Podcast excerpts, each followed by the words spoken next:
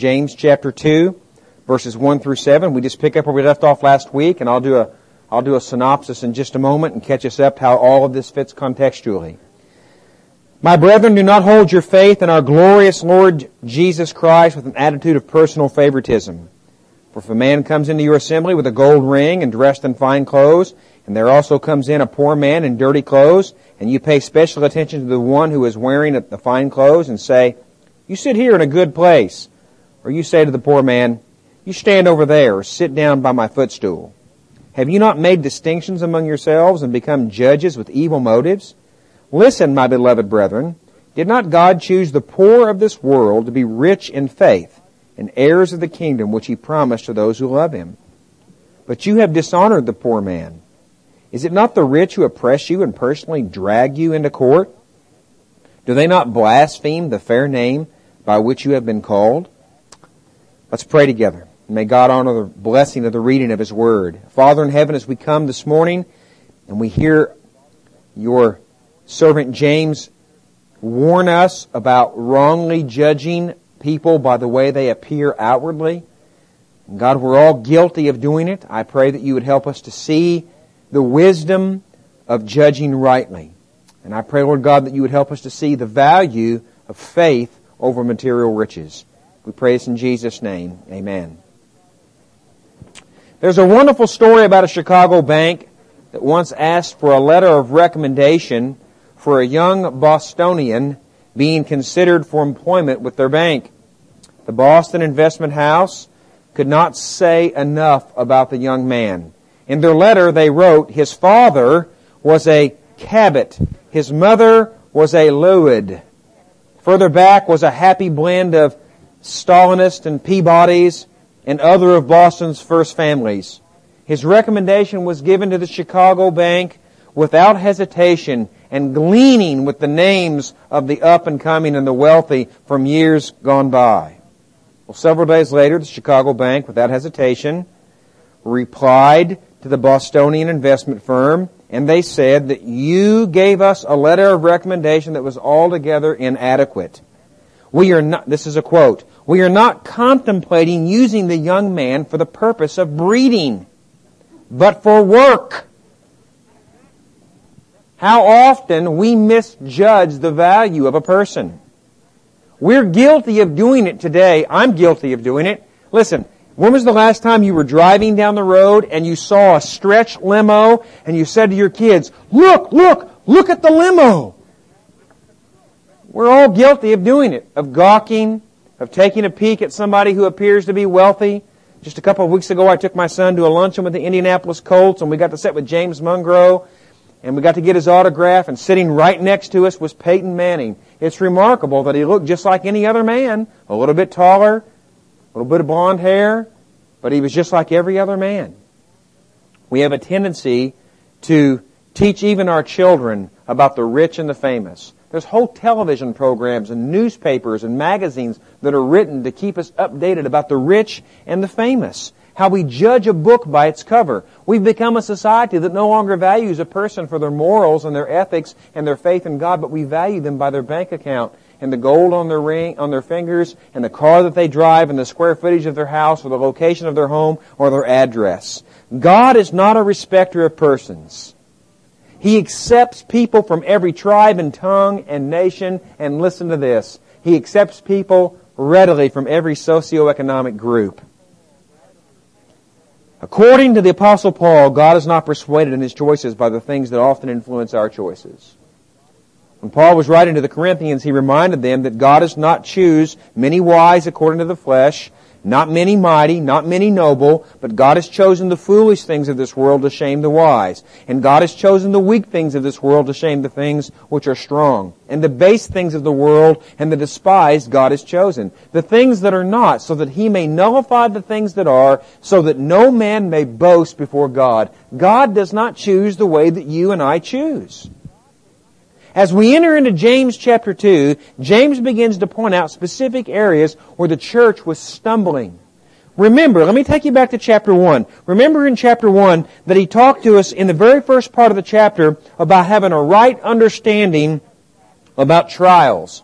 And that just because you have a trial doesn't mean that you're out of fellowship with God. It may very well mean that you're in fellowship with God because our wise God brings things into our life to mold us into His image. And then He warns us in verse 9, chapter 1, But the brother of humble circumstances is to glory in his high position. And the rich man is to glory in his humiliation because like the flowering grass, he will pass away. And the warning there was this. Don't make the mistake of thinking that if you just had more money, you'd have less problems. That's the warning that he gives us in chapter 1. Then as we work our way through the rest of the chapter, we come down to the very last verse where he talks about what pure religion is. And he says, pure and undefiled religion in the sight of our God and Father is this to visit orphans and widows in their distress and to keep yourself unstained by the world. And I stressed to you last Sunday night that his intent was not to be taken so literalistic. Well, I don't know any widows or orphans, so I, I, must not have any real religion. Or, I've got to find some widows and orphans in the community to minister to them so I can prove that I have real religion. The emphasis of the verse is that we are to be others-minded. And now listen to this. Who is more socioeconomically repressed than widows and orphans? If not in our day, certainly in James's day. James's day was before women worked. James's day was before women were equally educated and were CEOs of multi-million dollar companies. In James's day, a woman was provided for entirely by her father or her husband or she was destitute. Same with orphan children. If they were not provided for, they were destitute. So James is consistently wanting us to get a right view of income and money. And now what he does in chapter 2 is he wants to, he wants to begin a discussion about the mistake of judging a book by its cover, if I can use that colloquialism. It appears that there were ushers in the church. It's interesting that this morning's testimony was from the ushers. Chris comes and gives a testimony uh, promoting the, the ministry team of the ushers. And in essence, what James is talking to in our text this morning is he's talking to the ushers. Who else is it that says, who is it that says to someone when they come in, oh yeah, you come with me, let me find you a seat. Who does that? The ushers do that. He's talking specifically to those who are responsible for greeting those that came into the church. And he begins to give them some direction. And the aim is to warn of the folly of walking by sight and not by faith. That's the aim of his text. That's the aim of this sermon. And I want to do it by giving you three warnings about making judgments about people based purely on an external superficial basis. It would do us all some good to hear loud and clear what James has to say because we're all guilty of falling into the same kind of superficial judgment. You ever heard someone say something like this? You've got to come to church with me tonight. Tony Dungy is going to be giving his testimony. Now, I'm not passing any judgment on Tony Dungy. In fact, I've heard that he's a man of great faith. Or I've heard that he's a man of great character, a genuine Christian. I don't know him personally. I can't vouch for that. I'm just telling you what I've heard and read. But when we say things like that, you've gotta come to church with me tonight because, and we fill in the blank.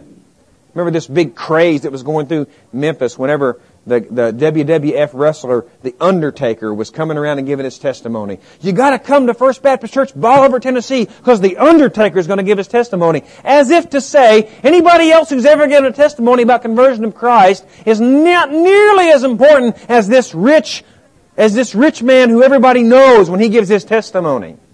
Or you've got to come to church tonight and hear because there's going to be a beauty queen who's going to give her testimony in Christ. Or there's going to be some great preacher who's going to give a testimony in Christ or preach the Word. As if to say that this Lord's table and this baptism and this Word rightly administered and understood is not sufficient and just as glorious. We've got to be careful that we don't elevate people beyond the level in which they're to be elevated because that's exactly what the church was doing in James's day. He gives us three warnings. First, in verse 4, James says that making judgments about a person purely on the basis of their appearance or reputation is a superficial compromise. Look at what he says in verse 4. Have you not made distinctions among yourselves and become judges with evil motives? Superficial compromise. These were the days of poverty for the church, in which wealth was indicated by the sight of a mere gold ring and some fine clothes. The church didn't have enough chairs for all the congregation to sit in, obviously, because he says that you say to one person, you sit here, while you say to another one, you stand here, or you sit on the ground at my feet. Obviously, they were lacking some of the, uh, the needs that they had for the size of the crowds that they had. Poverty is not a safe place for a Christian to be, is it? It brings its own troubles, just like wealth brings other trials. Poverty brought temptation to the life of the early church. Here's some of the temptations that poverty brought to this superficial compromise. First, he was brought by the sight of wealth. The temptation of the sight of wealth. They quivered in excitement as they saw a wealthy man strolling up to the meeting. Can you imagine one of our ushers at the back door, and here comes somebody who owns some large business in, America, in uh, Newcastle. Here comes Mr. Meadowdine, if there is such a man. Here comes Lee Iacocca, you know, when he was the CEO, or here comes Mr. Meyer from Meyer Furniture, whoever it is. I don't even know if these men genuinely exist, but here comes somebody from the community who's wealthy. Here comes the most prestigious surgeon in the community. We know that he makes lots of money. When he comes in, we go out of our way to make sure that he's welcome. Oh, we're very, very glad to see you, dear sir. The superficial compromise at the sight of wealth. I find it interesting that James never describes followers of the Lord Jesus Christ purely as being rich. It always is accompanied by rich in something, never just as rich. For him, this term by itself was a moral category. It does not mean for James being comfortably well off, but rather luxurious, plush, ostentatious, or ritzy. It's Mr. Moneybags coming to their little church. And boy, if we could just get him to join our church, wouldn't everything be good? We had a Mr. Moneybags in our church in Tennessee, and what I found was he didn't give any more than anybody else gave. That's what I found. What I found was that he would cry and complain, and he would talk about how his children had milked him from hundreds of thousands of dollars. But when there were little projects to be done around the church, he would give, but he would give proportionally to what everybody else gave. He wasn't the answer to all of our problems. Some people thought that he would be. Oh, Mr. Moneybags is a member of the church. He'll give. Oftentimes, God doesn't send Mr. Moneybags because if Mr. Moneybags was here and he gave, you wouldn't. God is more glorified when a bunch of little people give from the, what they have and have not to get His work done than He is when one big fish gives it all. It's a greater, it's a greater glory to God when those who seemingly have nothing raise the money from nowhere. Why is that? Because that's the way God does business. God uses the insignificant of the world. God uses the weak of the world to shame the strong. He uses those which seem to be insignificant and uneducated to shame the wise. That's the way God does things. He was shown to a good seat, this Mr. Moneybags. He was offered to sit in the shade or in the breeze. We know that the wealthy people as well as the poor were drawn to the church. That was, for example, a Roman centurion in Luke chapter 7 who actually paid for the building of a new synagogue. Oh, how we get trapped into this idea that if we can just get Mr. Moneybags to join the church. And listen, the church is not, the church is not, uh, they're not, um, they're not, they're not, uh, we've not gotten so far beyond this, this kind of mentality that we, that we no longer struggle with it a large prominent Baptist church in Texas announced that their 10,000th member would be welcomed to the church next week. Not 10,001, the little old lady who had no money, but the 10,000th member. And see, it's kind of interesting that he was the kicker of the Dallas Cowboys. In his book, The Practical Christian, Gordon Keddie writes, A church in Pittsburgh advertised the personal appearance one Lord's Day of a famous star of the Cleveland Browns. A former Miss America travels the circuit of certain charismatic churches, and her very glamorous portrait is featured that Sunday in the newspaper, advertising and inviting people to attend these churches. Come to church, in other words, to hobnob with the great and bask in their reflected glory. The use of such attractions not excluding the periodic ministrations of the, of the corrupt crop of celebrity preachers, without whom some people seem to believe effective ministry would vanish from the face of the earth, cannot shake off the taint of undue respect for persons, he writes. How we've become a society that is so prone to say, oh, you ought to come and hear this person because, boy, if they say it, it must be true. If the Bible says it, it's true. It doesn't matter whether you believe it or not. If the Bible says it, it's true, and that settles it, period. A second temptation for those that are falling into this first warning is, is to be repulsed by the sight of poverty. Sometimes we look upon the impoverished person and we think that their base condition is entirely their own fault. We had a man in our church in Tennessee as well who was very hard toward the poor. He would say things like this, I was raised poor, but look where I'm at today. And he was a millionaire. No doubt he was a millionaire. But see, his attitude was this. Everyone that's poor is poor because they're lazy. Everyone that's poor is poor because they won't work. There certainly are lazy people who won't work that are poor. But not every poor person is a lazy person that won't work. Listen, sometimes circumstances are such that God has drawn the lot for them that they'll not have much. You better be careful looking at somebody who has less than you and say they have less than you because they don't work as hard as you. You have what you've got because of the grace of God, or let me say this, you may have what you've got because of the judgment of God. My Bible says that God gives some sinners over to their wanton lust. Some men are wealthy because that's all they lust after. And that's all they lust after, and God gives them over to their lust. There are a whole lot more millionaires today who have nothing to do with God than there are those who are poor who love God with all they've got, no matter how little or much it may be. James is telling us this morning in this text that we better be careful about judging a book by its cover. James is, James is warning, of, warning us of this superficial worldly judgmentalism. Be careful those of us who, who are very well off, who are fairly well off, just because the circumstances have gone our way. It could just as easily go the other way. A second warning that James is concerned about is the nature of the kind of superficial judgment. It's not just the warning of superficial judgment, it's to understand what this superficial judgment is. And he calls it for what it is. It's sin. When we judge a book by its cover, when we judge a man by his clothes, it's purely sin. And James gives us three ways that superficial judgmentalism is sin. First, he says in verse 1, it's the sin of favoritism. Notice what he says. My brethren, do not hold your faith in the glorious Lord Jesus Christ with an attitude of personal favoritism. That's what he says. Superficial judgmentalism is the sin of favoritism. Favoritism literally means you received the face of someone. That's what it means. That is, you were captivated by someone's appearance or social status. Boy, when I was a young man, I used to love, I used to love, that's too strong of a word. When I was a young man, I used to admire the beauty of many celebrities. I used to look upon some of the women who were on television and think to myself, wow, the man that marries her is a lucky man. I'm embarrassed to say to you that I used to just love Cher. I'd look at Cher and I'd think to myself, wow, what a woman. I got to be honest with you. As I've grown in Christ, I look at Cher and I'm repulsed. When I was a young man, I used to look at some of the women who, who are movie actresses and famous celebrities, and I used to think to myself, boy, aren't they beautiful. I look at some of the women today who I think that externally are beautiful, but I think that internally they're absolutely horrifically ugly. The Bible is true, isn't it? The Bible is true. Better is a gold ring in a pig's snout than a beautiful woman who lacks discretion. I've been having my son memorize that text. I want him to learn it early. It'll save him a lot of heartache. Don't judge a woman by her external beauty. Beauty's only skin deep. Randy Travis had a song about that once, didn't he? Talked about how your hair is going to fade, but he said, I ain't in love with your hair. You know what?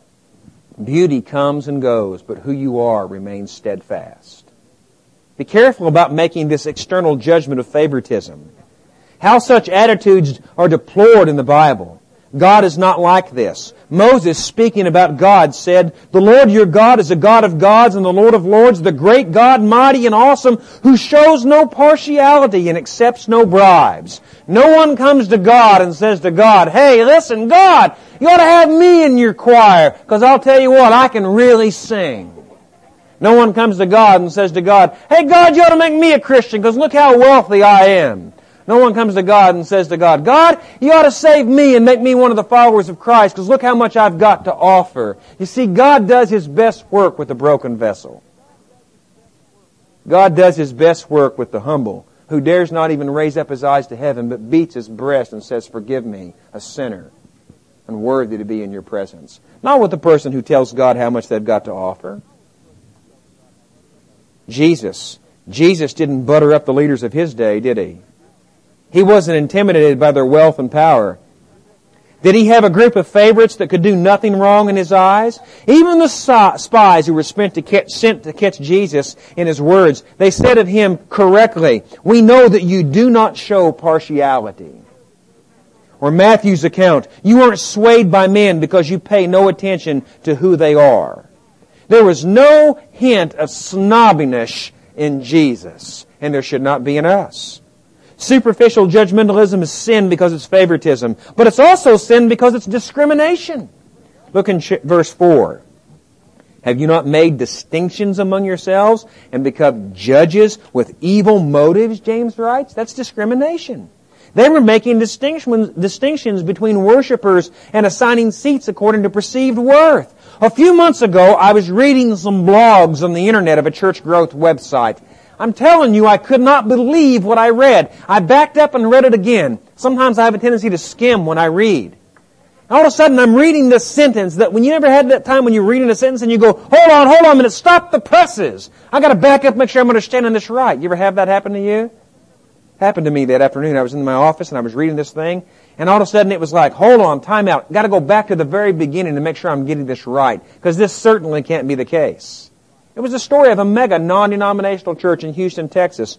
And somewhere along the lines, somebody in their infinite wisdom had decided that, just like with the sporting activities, the members that come to the church should be assigned seating according to the generosity of their giving. I'm not kidding you. They put in a couple of rows, the first two rows, all across the front were actually padded reclining chairs that had a footrest, an armrest, and a little holder for your coffee. They were color coded.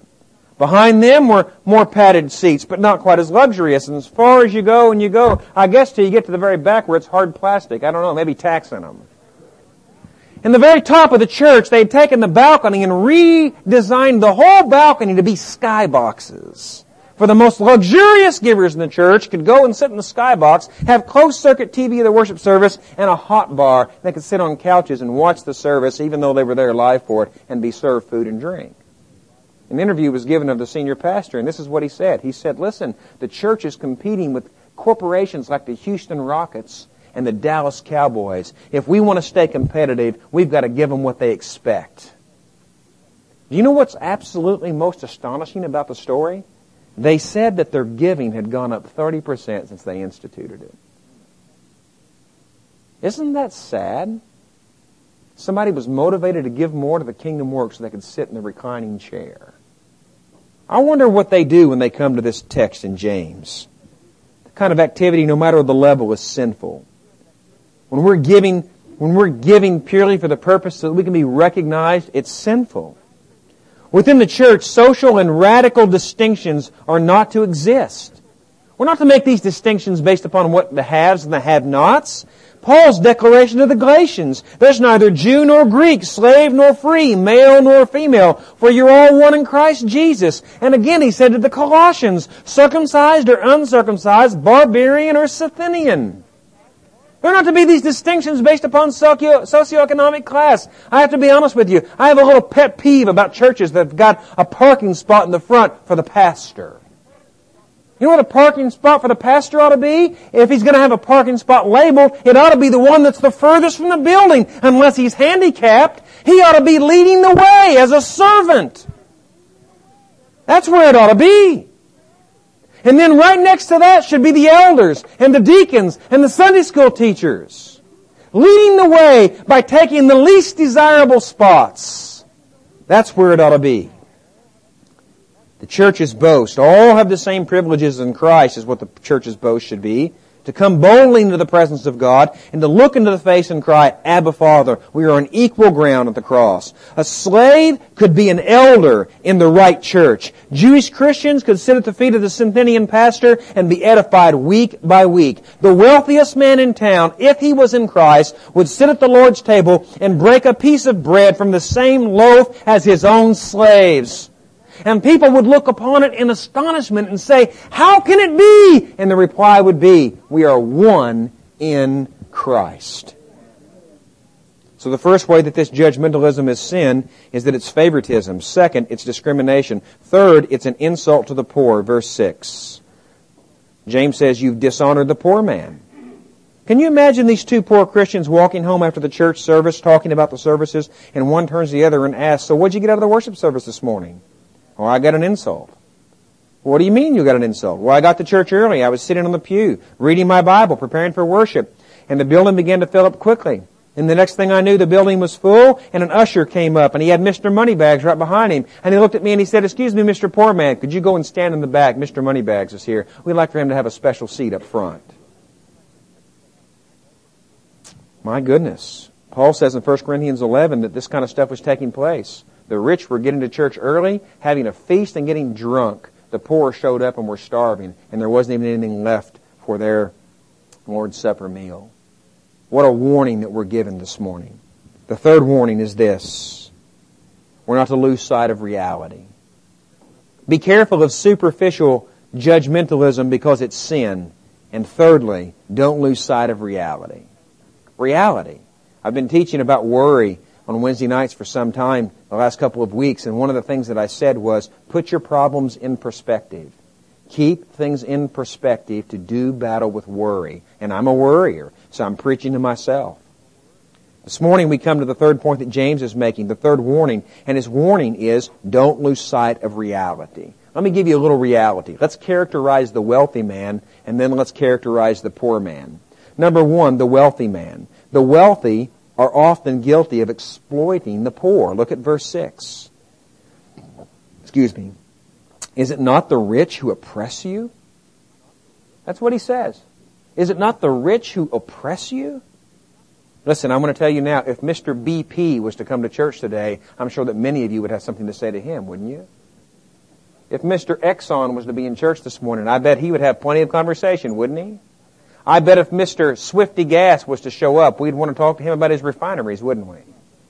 You know what he says? It's the rich who oppress you. Now listen, I don't know what all the ins and outs are of this oil stuff, but I know this. I don't believe that the prices need to be where they are. When BP posts a 35% gain for last quarter, you can't tell me that they got to jack it up to 280 a gallon so they're not going to lose money. You know what? If we're going to all join together and we're going to buckle down and take a hit, then let's do that. Let's all join together and buckle down and take a hit. See, oftentimes the rich man is oppressive. I find it interesting that the other day George told me that the cement company called him and said, hey, listen, because of the price of gas, we're going to have to raise how much cement is per yard. You know what I would have asked the man if I'd have been on the phone? I'd have said, okay, I understand that. But in a year from now or nine months from now or 18 months from now, if gas drops a dollar fifty a gallon, are then you going to drop your prices for cement per yard? See how the rich work? The rich are often oppressive. Look at chapter 5 verse 4 where James describes the rich again and he talks about this whole issue of money. Behold, the pay of the laborers who mowed your fields and which was been withheld by you cries out against you and the outcry of those who did the harvesting has reached the ears of the Lord of Sabaoth. He's speaking about the rich who don't even pay their laborers. Basically, James is talking about how you can be, how can you be so excited to see the man who does not pay his laborers come to church? That's what he's saying. We have a tendency to lose focus, to lose sight of reality. The guy who doesn't pay his bills shows up to church. If he doesn't pay his laborers, what makes you think he's going to be generous with his money in a church? I'm guilty of this. I'm guilty of it. I saw on the news the other day where some rich oil man out in Texas spent $45,000 rescuing a couple hundred animals from Louisiana. Now, I'm not against rescuing animals from Louisiana. The Bible says the righteous man cares for the soul of his animal. He cares for his animal. I love my dog. I love my cat. You know, I'm not opposed to that, okay? But I thought to myself, man, if he spent $45,000, just wrote a check to rescue these dogs and cats, I wonder what he does in his church. And I bet what he does in it, I don't know him, but I know that the tendency is amongst the wealthy, I bet what he does in his church is gives all kinds of excuses why he doesn't need to give to that. That doesn't get his name in the press. Didn't get any headlines for giving secretly to the finance ministry team. Right? The world is full of unscrupulous businessmen and landlords who are grinding the poor down, down, down. Africa, Asia, South America, China, they're all full of such men. And should they profess to be Christians and not change their lives, they will destroy the credibility of the gospel. Keep in perspective who the wealthy are. They exploit the poor. Secondly, in the second half of verse 6, James says that the wealthy drag the poor into court. They drag them into court. Now what does he mean by they drag them into court? Why, why would the wealthy have an opportunity to drag the poor into court? Well, think about it. Who do the poor borrow their money from? The wealthy. What happens whenever the poor have circumstances they can't pay the money back? What do the wealthy do? They drag them into court. You ever heard of a slumlord? You know what he does? A slumlord takes his house and he sells it to you. And he's a nice guy. He's going to finance it himself. All you got to do is give him a couple thousand dollars down and then have your financing in line in 12 months and bing a bang a boom, you got it. But see, the problem is this. If you could get your financing in line in 12 months, you could get it in line right now and you wouldn't need him and he knows that. So what he does is he takes your down payment, you pay for 12 months, you can't come up with the rest, so then he comes and takes his little contract and throws you out. And he can do it legally, see? He puts you out. And then he comes to the next person who has the dream of owning a home and he says, I'll tell you what, for a couple thousand dollars, and before you know it, in just a few years, he's tripled, quadrupled, five times the amount on the property that he has. How about this? True story from Ridgecrest Baptist Church in Jackson, Mississippi. The pastor writes that a friend of his became the pastor of a church in another small Delta town. The church was in the pocket of a local landowner. During his first year in that town, he uncovered a terrible record of economic oppression which had made the farmer rich. He's a cotton farmer. The pastor got increasingly indignant at all he'd heard, and so one Sunday morning he preached a fearless sermon on Christian honesty. On Monday morning, the landowner called to see the pastor. He told him how much his ministry was helping him and his family. In fact, he said, it's helped me so much that I want to give you this check of a sizable amount as a gift. The pastor was very touched. That was the exact sum of money that he owed the bank. I wonder how the farmer knew. He thanked the man warmly. His eyes were filled with tears. Just as the cotton planter was leaving, he turned at the door and he said to the preacher, Oh, by the way, I assume you've preached your last sermon like the one you preached yesterday. We don't need that kind of preaching in our church.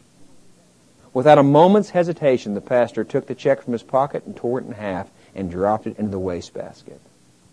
But unfortunately, it was his last sermon that he preached because he trumped up charges and got the man fired.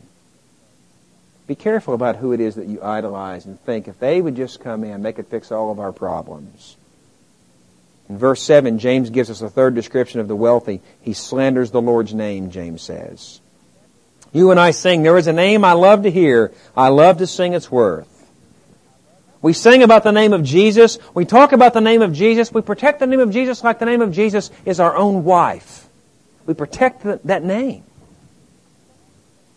And then there are those that are out there that blaspheme that name, and we befriend them. You know what? Don't buy into this, to this ideology that, that the world is trying to sell you that if you're a Christian, you can't ever get angry. If you're a Christian, you can't ever tell somebody they're wrong. If you're a Christian, you can't ever set somebody straight. You know what? It's never wrong to set somebody straight for the cause of God and His name. It's almost always wrong to do it for your own name's sake and your own cause. It's hardly ever wrong to do it for the cause of Christ. We should be jealous for the name of Christ. He tells us a good deal about the rich man, but let me finish by talking a little bit about the poor man. In verse 5, James says that God has chosen the poor man. Do you see that? He says, listen, my beloved brethren, did God, did not God choose the poor of this world to be rich? Notice that I said he never describes Christians purely in the terms of rich. He doesn't say he's rich. He says he's rich in faith. You see? He gives a description of it. He chose us in Christ. What does that mean? Election is not nearly as complicated as some would like to make it. My Bible says that Jesus cho- or God chose us in Christ before the creation of the world. Ephesians 1 4. Jesus said to the disciples, You didn't choose me, but I chose you in John 15 16. Election is a very simple concept. David goes down to the brook and he chooses five smooth stones. There's a choice out of a certain constituency, which implies the non-choice of those that are left. God chooses a great company more than any man can number. God chooses the people as numerous as the sands of the seashore. God chooses. It is God's saving choice. Sinners are dead in sin and rebels against Him, and left to themselves, they would never choose Christ. Not one single sinner deserves to be chosen, but God is merciful to multitudes. So what kind of people does He choose? Not many rich, not many mighty, not many powerful, but the poor, ordinary people like you and me. God chooses the poor people of the world to shame the rich. Think about Moses, the son of a slave. Think about Amos, a herdsman. Zwingli, an alpine shepherd. Luther's father was a miner. Carey was a shoe cobbler in England. How many among the upper class do we see today that are Christians? I'll tell you, it's not many. Who wants to be a Hilton? Not me. I want to be a Christian. We learn some other interesting aspects about the poor. The second characteristic of the poor man is that James says that poor, that the poor belong to God. Look at verse 7. Do they not blaspheme the fair name by which you have been called? The fair name by whom which you are owned? The poor belong to God. How can you love God and not love His children? It is, it is, it is, it is absolutely ludicrous for us to look at a person and think that just because they lack material possessions that we do not need to love them. If they're God's children, then they're brothers and sisters in Christ. The third characteristic of the, poor man is that he loves God. Look at verse 5. Listen, my beloved brethren, did not God choose the poor of this world to be rich in faith? Rich in faith. They love God. That's the greatest compliment that anyone can give to you. The greatest compliment that someone can give to you is not you're a good worker, not you're intelligent, not you're good looking, not that you're wealthy. None of those things. The greatest compliment that a person can say about you is this. I don't know much about them, but I know this. They love God. They're rich in faith. The fourth characteristic of the poor man is that he's rich in his faith. Rich in faith. How different God's standard of measure is from our standard. I remember what God told Samuel when he went looking for Saul's replacement. Do you remember that? Samuel went to Jesse's table and he just knew it was the oldest son, but it wasn't him. So on down the line he went. He got through what he thought were all of the sons, and in essence threw his hands up and said, What am I doing here? All right, Ollie, Ollie, am free. I give up, God. What's the deal? And what's God say to Samuel? Do not look at his appearance or his height, of his stature, because I've rejected him. For God sees not as man sees, for man looks at the outward appearance, but the Lord looks at the heart. That's how we should judge. What is a man's heart? Does he love God? Doesn't matter how talented he is. You know what? Mark would like to step down from leading worship at Memorial Baptist Church. He said it since I've been here for three years. He said to me, I do it because there's a need and I can and I have. But he said to me when I came here, if we find the right person to step into that position, I'm ready and willing right now to step down. You know what? There's been a couple of men that have come through those doors and sit in this church because they've known that. They've known that they, there's a possibility that they could be the worship leader at Memorial Baptist Church. But I'm going to tell you something. It's not how pretty you sing or how much music that you know that firstly qualifies you to stand up here and worship and lead us in worship. It is your theology and the practicality of how you live it out in your life. We're not going to have somebody who's gifted, who can sing well, but who's as theologically as thick as cellophane to come and lead us in our worship? How can they lead you to worship a God whom they barely know? Just because they can sing. I'll tell you this, I don't want the job, but I'll take the job before we give it to someone like that. And trust me, if you're not praying for one now, you will be then. We need to be looking for God's man. No matter what we do. We have a tendency to just take a warm body to fill a position. We need a Sunday school teacher. So and so wants to do it, but they're not faithful. They're not sound. They're a gossip. They don't even come to church regularly. Yeah, but they want the job. Maybe they'll come with, no, that ain't how you do it. That ain't how you do it. You know what? If God doesn't provide the workers, He doesn't want the ministry. See, oftentimes we think that we gotta just get someone to fill the job because we gotta do this ministry. Hey, if God hadn't ordered the plate, He ain't gonna pay the bill. Sometimes we've got to back up and say, wait a minute, maybe what God wants us to do is combine or streamline or do less. See, it's better to do less great than a lot good. In fact, my motto is, let's do better, let's do less better. Let's do less better. Let's have less meetings, but good meetings. Let's have less ministry teams, but good ministry teams. Let's have less people in leadership, but good people, great people who love God in leadership. And that's the poor man that James is talking about here. Finally, the poor man has a glorious inheritance waiting on him the moment that this life is over. That's what James says in chapter 2 verse 5. Listen, my beloved brethren, did God not choose the poor of this world to be rich in faith and heirs of the kingdom which he has promised to those who love him? The Bible says that those who have faith in Christ are, not will be, are seated with Christ in heavenly places in Ephesians 2 6, right now. Oh, I pray that this text impacts the way that we look at those who enter the doors of the house of worship. We shouldn't be looking to see what they're driving or what they're wearing or where they work. What we need to be looking to see if they're regenerate is do they love God? And if they don't love God, then we shouldn't be looking to see what they're going to give or do, but we should be looking to see if we can introduce them to Christ through His Word. The greatest compliment that anyone can pay to any one of us is not that we're good businessmen or good businesswomen.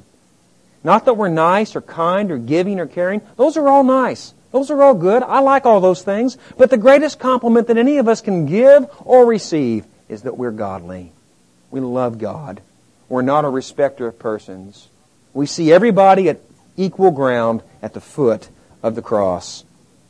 What we need at Memorial Baptist Church is a congregation full of people who love God. And you know what? We can leave the money to seal the parking lot up to God. And we can leave the money to remodel the meeting room over at the Weller House up to God. Because God doesn't order anything that He doesn't pay for. What we need to strive for and pray for is God to send men and women here who already love Him or who are going to love Him because we disciple them too. Not those who have fat checkbooks and look like the wealthy on the outside.